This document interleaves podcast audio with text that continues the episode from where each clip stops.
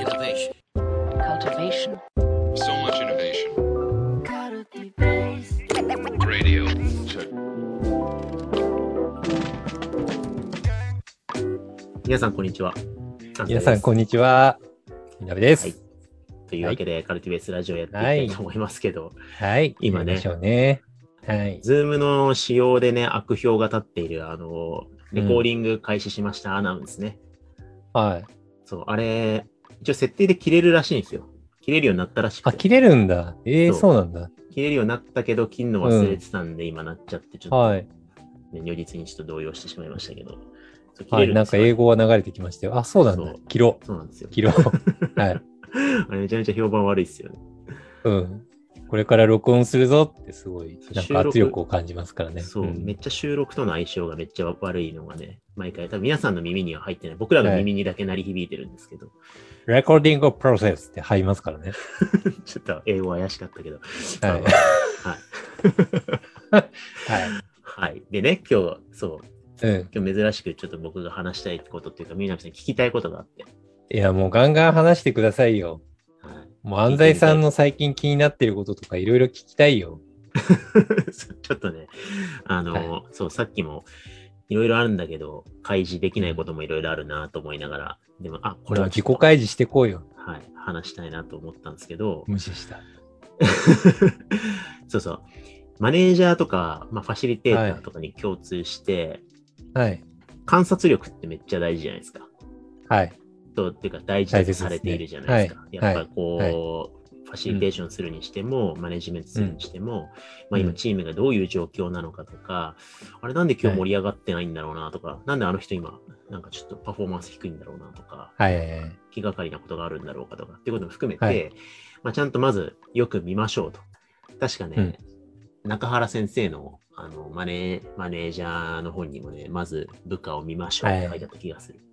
はいまあ。それぐらいやっぱファシリテーションの本読んでも、マネジメントの本読んでも、まず観察が大事っていうんですけど、はい。で、これまあ、あの、基本的には僕も agree で観察力大事だよねと思うんですけど、うん。結構このメッセージって、なんだろうな、リスクっていうか、ちょっと気をつけなきゃいけない注意点もあるよなと思ってて、はい。で、やっぱ観察って、まずすごいあこビジネス技能として超憧れるんですよね。すごい観察力高い人ってやっぱ、なんか魅力的じゃないですか。なはいなんだろう。た例えば、観察力高いってどういう感じなんですか？いや、僕最近あの古畑任三郎全部見直してるからそう感じるのかもしれないけど。そこ？いや、犯人当たりつけると特定早すぎでしょみたいな。もう古畑任三郎すごくないですか？だって冒頭ではい。もう犯人が最初にもう絶対わか出てきて、で、まあはい。秒ぐらいで殺し、犯行を殺して、で、すぐ古畑任三郎が出てきて、まず疑いをかけるっていうところが、開始はい。15分ぐらいでね、取り行われるけど、でもやっぱその、ちょっとした着眼によって、なんかその手がかりを得るって、やっぱなんかこう、うん。あまりにもクリエイティブで説明がつかないんで、なんか魅力的に映るんですよね。はいはいはい。で、まあ、あの、探偵推理物って、なんか歴代そうで、元をたどるとさ、うんシャーロック・ホームズが観察力のエキスパートとしてよく描かれてて、うん。で、シャーロック・ホームズが、あの相方のワトソンに初めて出会った時に、はい。あの、はじめまして、えーアフガニスタンにいらしたんですか？みたいな、から来たんですか？みたいなことをいきなり開口一番で聞いて、なんで分かったんですか？っていうくだりが、あの出会いのシーンで書かれてるんですけど、はい。なんかワトソンの姿を見て、えっとうん顔は焼けてるけど、手首の裏は白いから日焼けだなと。で、ちょっと医療関係者っぽい風貌をしていて、でもなんかはい右腕がぎこちなくて負傷してるなとか、右腕か右足か忘れたけど負傷してるなと。で、ちょっと顔が憔悴してるから、なんか苦難をあの、はい通ってきたに違いないから、これはアフガニスタン戦争に軍医として出陣していたやつだな、みたいな感じで、はいアフガニスタンから来たんですかって聞くみたいな。はい。はい。かっけーみたいになるじゃないですか。半分もう妄想に近いですよね。そうっすよね。そう。はい。そう、そんな、そんないきなりね、踏み込んでうん普通聞かないですからね。そう。いや、だから、そういうの見ると、すげえな、身につけたいなとかって思うし、なんかファシリテーションとかマネジメントしてても、やっぱ熟練した人ってなんか、それに近いことをたまにやるというか、なんか、あの人がはいはいはい。もやもやもやしてたんじゃないかなと思って、なんか今ちょっと言いかけたっしょとか、言いよどんだし、なんか本音があるなら言いなよっつって言って、はいを、いや、実は、みたいな。なんかそういうのってあるはいじゃないですか。はいだけど、だけどそれ真似しようとすると沼で、うん。やっぱこう、はい観察の本読むと、事実と解釈を分けましょうとかいろいろ書いてあって、うん。でもそのまず解釈を除いて事実を見るってすごい難しいし、はい。世の中って事実が多すぎるんで、観察の対象が多す、うん。情報が多すぎて、もう何から見ていいか分かんないし、うん。結局その、なんだろう、観察しようとし続けたままミーティングが終わるみたいなことになると思っていて、はい。はいはい初心者のうちというか、観察力に自信がないうちは。はいはい。だから観察大事だよっていう時に、なんかちょっとガイドがないと難しいんだよなと思ってて、だからそういう意味で、ね。シャーロック・ホームズ読み返すと、うん。あの、ワトソンに実はうん。ズボンの膝がめちゃめちゃその人の職業が現れてることが多いから、ズボンの膝をまず見ろとかっていうアドバイスをしたりするわけですよ、実は。ええだからそういう、あの、袖に現れやすいとか、あの、はい手に現れやすいとか、膝に現れやすいとか、いくつかチェックポイントみたいなのがシャーロック・ホームズも持ってて、うんそこに着眼して情報を取ってるから、その膨大な情報の中からなんか適,、適切に観察できてると思うんですよね。はいはいはい。で、今日僕が南さんに聞きたいのは、うんやっぱその、経営者で組織が50人とかになると、もう全チームの全ミーティングとかもう当然見れないわけで、で、見れなしかもいです。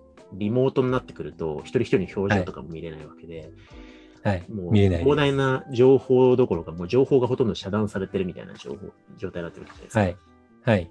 なんかそんな中で、マネージメントする上で、なんか、こういう兆候があったらちょっと注意するようにしてるとか、はい。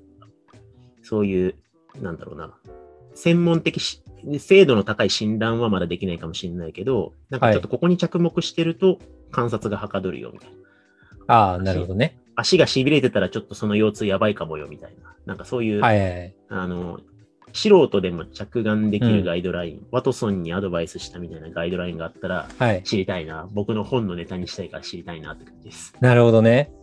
なんかあるかななんかあるかな。あの、ち、違う軸の話は、なんかそれを実際に調査していく、なんかコツみたいなのあるんだけど、わかりやすい兆候的なところっていうと、うーん、なんか、あるあるみたいなところで言うと、あ後でなんかそのコツみたいなので、あるあるみたいなところで言うと、あの、例えば、マネージメントの人が、いや、あの人が今めっちゃ落ち込んでて、みたいなことをシェアしてきたりするじゃないですか。はい。でした時に、半分くらいの確率で、マネージャー自身が落ち込んでるケースって結構あるんですよね。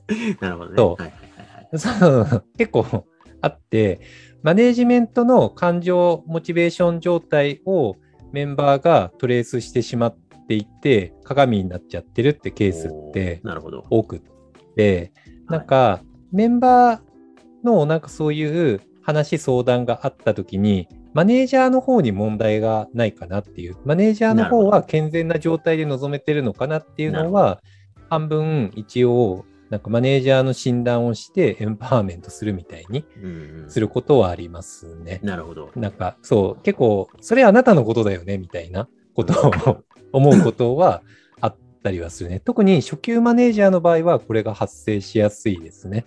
うんうん。うん。うん。面白いですね。それ結構大事、いいいいチェックリストかもしれないですね。あ、本当に？うん、結構あるありますねで。うん。うん。ごめんなさい。今、なんだ？電話がかかってきちゃって、うん。一瞬、あの、保留にしたんで大丈夫です。ごめんなまあまあ、ラジオ始まって、収録中に電話かかってきたの初めてなので、ちょっと動揺しちゃいました。はいそういうパターンがある。はい、すいません。はい。まあ、そういそうマネージャーの話はありますね。うんそれちょっと一個だけ深掘りしたかったんですけど、はいそれって、なんか仮説的な可能性として、はい。マネージャー自身も無意識に自分の心身の状態がもうわはい。無意識のまま、まあ、メンバーに影響を与えちゃってるとか、あるいははい。メンバー自身をそう捉えてしまってるっていう、まあ、無意識的になんか自分のメンタルが、うんと伝播しちゃってるみたいなパターンもあるだろうし、はいうん。あとは、なんだろう、自分の心理言いたいことをと投影するパターンみたいなのもあるのかなと思って。なんか例えばちょっと今、はいはいはい。組織の変化に不安を覚えてるって言ったときに、うん。例えばメンバーが組織の変化に不安を覚えているということを、はいはい。こう確証バイアス的に捉えちゃって、はいで、それをはいメンバーの不満としてなんかこう、表明するとか、はいなんかそういう、なんかいいいろんな感情の投影のパターンがありそうだなってなんとなく思った。全然あります。まねあの、そうそうそうそう。深く話を聞いてみると、特にそういうことをメンバーが言ってるわけじゃなくって、メンバーのアクションとか行動に対して、そういう意味付けをして、こうなんじゃないかって言ってくる。それ、あなたがそう思ってるだけだよねっていうのは、普通にあったりはしますね。コンサルティングに入ったりしても、コンサルティングに入ったりしても、やっぱりそういうケースを割と見ることはありますね。なるほどね。面白ういですね。ん。なるほど。それがまあ、はい。着眼点。その1。はいこれその、そのいくつまであるんですか？そうだね。なんか今考えな、完全に言語化？考えながら話してるんで、まあ、よくある話で言うと、それですよね。うんなんか、でも、なんだろうな結構、伝言ゲームによるエラーみたいなのは普通にあったりとかしますよね。基本的になんか顕在化して報告されたりとか、何かしらの問題が起きた時とかって、なんかそういうふうに、こう、それ自体が問題っていうよりかは、何かしらのバイアスが発生して、ちょっとねじれ構造が起きてたりとかすることって、めちゃくちゃあったりとかするから、基本的になんか起きたこととか、レポーティングとかをそんな信用しないっていうのはあるんですよね。うん。うん、信用しないっていうと、なんかその人のことを信用してないっていう感じじゃなくって、基本的になんか事象みたいなのがあったときに、基本はそれをリファレンス情報対象性をちゃんと取得して、それをいろんな角度から照らしてみて、どんな見方がその事象にあるのかっていうのを調査して、で、その結果、それに対する正しい見立てを把握して解決するみたいなのが。結構あって、うん。なんかそれを機械的にやるみたいな、なんか問診のコツみたいなのがあるんだよなって思ってるんですよね。なんかお医者さんとかも基本、なんかそれをずっとやるみたいな話聞いたことがあって、やっぱり病状の見立てみたいなのの解読ってすごい難しいから、前、なんかそう、一つ目のクリニックで当てるのってほぼ無理らしいんですよね。なんでそこでどういう診断をされてどういう薬を出されたかっていうのを2つ目のクリニックで聞いて、で、それをベースにまたもしかしてこれかなみたいなのを仮説検証した結果、たどり着くみたいなのがあって、うん基本的に正しい問題の見立てっていろんな目線で情報対象性を合わせた結果、わかるみたいなところがあって、結構、あの、問題をそのままに問題として受け取っちゃった結果、エラーが起きるみたいな、うん。処方エラーみたいなのがあって、うん。なんか、そう、メンバーからマネージャーもそうだし、マネージャーからマネージャーみたいなのもあったりとかするし、なんか部署間を隔てたエラーみたいなうん。のがあって、なんか問題が正しい伝達で伝わらない結果、結果的にねじくれるって、問題自体が問題になるみたいなうん。ケースもすごいあったりはするんですよね。どなるほどですね。まあ、はい。立体的に情報を捉えましょうっていうことだはいと思うんですけど、うん。なるほど。確かに。古畑任三郎もね、必ず、うん。あの、今泉がね、これ自殺の線が濃厚ですねってレポートしてきたらね、絶対信じ, 信じないんで。自殺じゃない可能性をまず探りに行くっていうところからや,、やってますね、確かにね。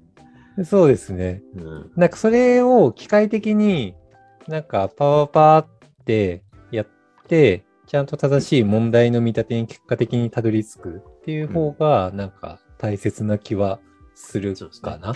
うん。まあ、これニュアンス難しいですけど、なんかまあ疑いにかかるっていうか、嘘ついてんじゃねえかとかっていうよりかは、まあなんかこう、うん正しく課題を、なんかはい。け健全な、なんか、はい。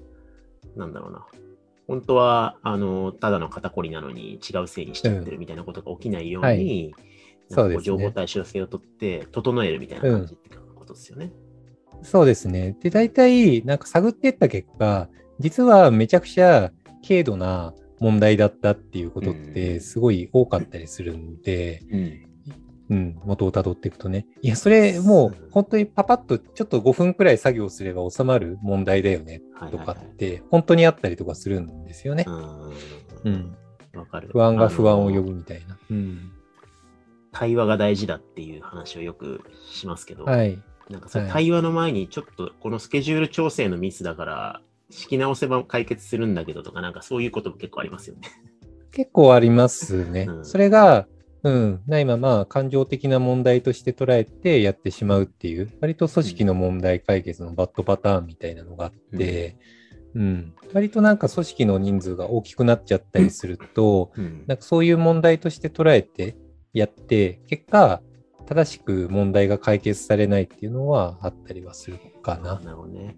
うん。そういう意味ではあれかもね、着眼点、ズボンの膝を見ろみたいな着眼のリストもあるんだけど、どっちかっていうと、事象が湧き上がった時に、なんかこう、なんだろう。と、問いのチェックリストみたいなのがあって、それって本当に、それは本当にあなたの問題じゃなくてとか、それって本当にメンバーの問題みたいな問いもそうだし、はい。それって本当に対話で解決すべき関係性の問題ですか、っていう問いかけもそうだし、はいなんかそういうあの問題をなんかこう検討するための観点みたいなのを持っとくみたいな感じなのかもしれないですね。そうですね。だから、健全な組織状態を保つためのコツみたいなのがあって、うんあの例えば OKR による可視状況の可視化とか、プロジェクトとかプロダクトにおける状況の可視化とか、あるいは人とかとコミュニケーションしている定例だったりとか、対話の可視化みたいなのがあって、オープンに情報が流れるようにした上で、うん。なんか、ちょっとしたモヤモヤというか、あれ、ちょっとこれどうなってるんだろうってわからないところがあったら、機械的にリファレンスを取って解像度を上げるみたいなうんうんうん。状況、まあ、文化、マインドネスみたいなのが築き上げられるのが状態で、あ重要で、そうすると、結果的に、あの、なんだろう、あ、それ風邪の兆候だから、今のうちに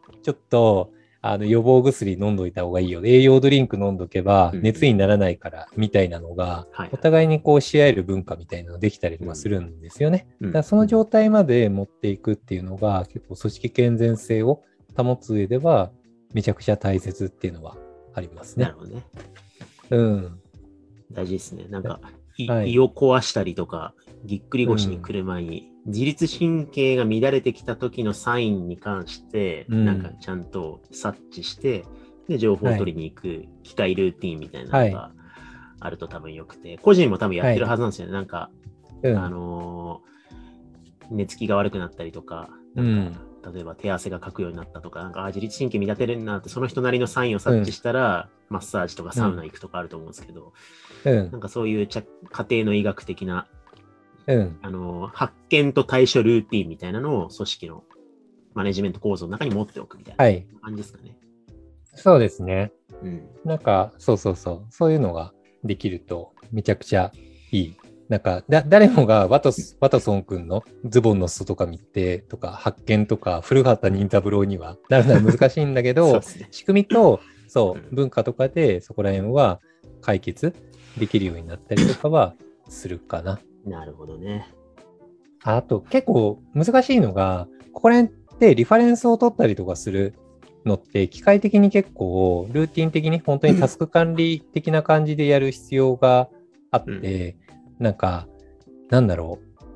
ニュアンスが難しいんだけど、フィードバックを恐れるみたいな、なんかそういう文化観があったりとかすると難しくって、機械的にこれってどういうこと？みたいなの、ああ、これこうで、みたいな情報取得をうんいかに相手に分かりやすく、高速にスムーズにやれるかっていう、うん。なんか主観じゃなくって客観でやり合うみたいな、うん。パワーってやって、で、土台を揃えて情報があってから主観でやるみたいな、うん。なんか、なんかそういう機械的なルーティンを、なんか個人としてもスキルセットとしても文化観としても作っていくっていうのが、すごい重要だったりはしますよね。なるほど。うん。